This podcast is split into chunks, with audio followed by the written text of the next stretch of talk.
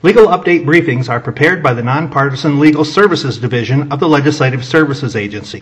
A legal update briefing is intended to inform legislators, legislative staff, and other persons interested in legislative matters of recent court decisions, attorney general opinions, regulatory actions, federal actions, and other occurrences of a legal nature that may be pertinent to the General Assembly's consideration of a topic. Although a briefing may identify issues for consideration by the General Assembly, a briefing should not be interpreted as advocating any particular course of action. Legal Update, Legal Services Division, Council on Human Services meeting, August 18, 2020. The Department of Human Services DHS Council on Human Services met via a Zoom meeting on August 18, 2020. The meeting was originally scheduled for August 12, 2020, but was postponed due to power outages following the severe derecho storm on August 10, 2020. Amendments to the administrative rules presented for adoption. Ms. Nancy Freudenberg, Bureau Chief, Bureau of Policy Coordination for DHS, presented two rules for adoption by the Council. Both of the following rules presented for adoption were approved by the Council. Number one, amendments to Iowa Administrative Code Chapter 75 quote, conditions of eligibility, end quote. The proposed rule is amended to adjust the federal poverty level, FPL increments, used to assess premiums for applicants and recipients with income over 150% of the FPL under the Medicaid for Employed People with Disabilities program. In Iowa Code Section 249A.3, it requires that the maximum premium payable by an individual whose income exceeds 150% of the official poverty guidelines shall be commensurate with the cost of state employees' group health insurance in this state. The average cost to the state for state employees' health insurance for a single person is $829 effective January 1st, 2020. Therefore, the maximum premium cannot be above that amount. The new premium scale updates the increase in the maximum premium allowed to reflect the increase in the cost of state employees' health insurance by adding an additional premium tier, 1,550% of the FPL and above equals the $829 premium. Number two, amendments to Iowa Administrative Code Chapter 77, quote, conditions of participation for providers of medical and remedial care, end quote. Chapter 78, quote, amount, duration, and scope of medical and remedial services, end quote, and Chapter 79, quote, other policies relating to providers of medical and remedial care, end quote, pharmacy scope of practice rules.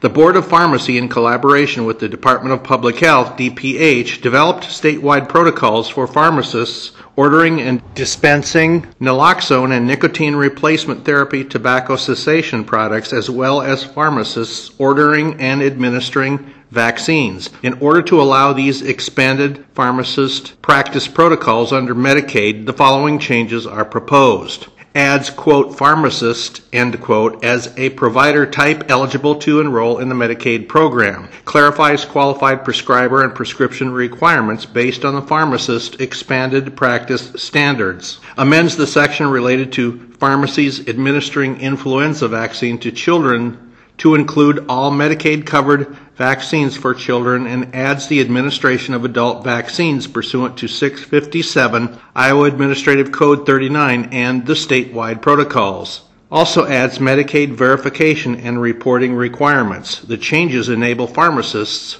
to take advantage of the expanded practice standards while clarifying the Medicaid verification and reporting requirements for vaccines. Amends the section related to basis of reimbursement for vaccines related to pharmacies. All billing and reimbursement of vaccines, regardless of provider type, will be through the Healthcare Common Procedure Coding System to ensure consistency among providers as well as coordinated medical immunization record for the member. Noticed rules. Ms. Freudenberg noticed two rules to the council. Once noticed, the council has 30 days to research the following noticed rules and the public has 30 days to provide comment. Number one, amendments to Iowa Administrative Code Contracting Rules, Chapter 80, quote, procedure and method of payment, end quote. Chapter 133, quote, IV-A Emergency Assistance Program, end quote, Chapter 172, quote, Family-Centered Child Welfare Services, end quote, Chapter 175, quote, Abuse of Children, end quote, and Chapter 186, quote, Community Care, end quote. The Family First Act reforms the federal child welfare financing streams. 4A Emergency Assistance Program. Title 4E and Title 4B of the Social Security Act provide services to families who are at risk of entering the child welfare system. A core expectation under the Family First Act is that states must employ evidence based interventions demonstrated to effectively strengthen and preserve connections between children and their families. The primary focus of these services is to prevent removal of a child and placement into foster care. These changes will positively affect the child welfare contractors who successfully bid on contracts as the evidence based interventions provide clear expectations to fidelity of models used in service provisions. Number two, amendments to Iowa Administrative Code, Chapter 202, quote, foster care placement and services, end quote. The Family First Act and 2019 Iowa Acts, Chapter 126, House File 644, require protocols to ensure children being placed in out of home settings are not inappropriately misdiagnosed with mental illness, other emotional or behavioral disorders, medically fragile conditions, or developmentally delayed conditions. The proposed rule requires information in case permanency plans for children entering or already in foster care to include efforts to retain existing medical and mental health care providers, as well as activities to evaluate service needs. Director's Report. Ms. Kelly Garcia, DHS Director and Acting Director of the DPH, was unable to attend the meeting because of the ongoing emergency response related to the derecho storm. Mr. Matt Highland,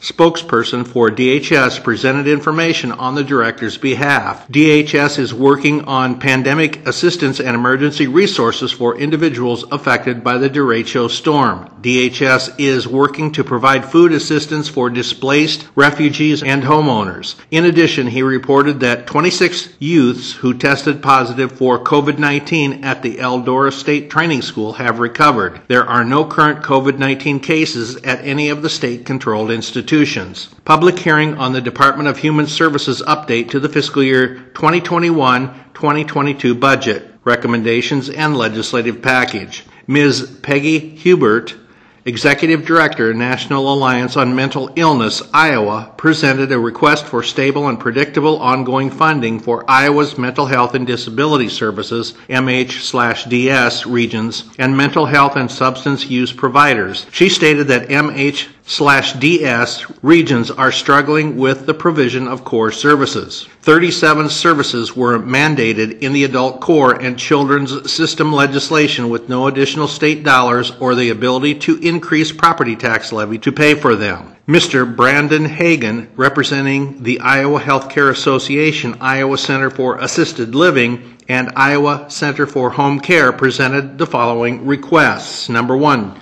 continue to narrow the Medicaid funding gap for skilled nursing facilities. Number two, increase the rate floors for specific services provided under the home and community based services waiver for assisted living programs. Number three, eliminate the 14.8% rollback for fiscal year 2019-2020 and any additional negative inflation to fully fund the low payment utilization rate for certified home health agencies. And number four, identify and deploy resources necessary to address COVID-19 impacts on long-term care. The LSA staff contact for this legal update is Adrienne Susie at 515 281 3444.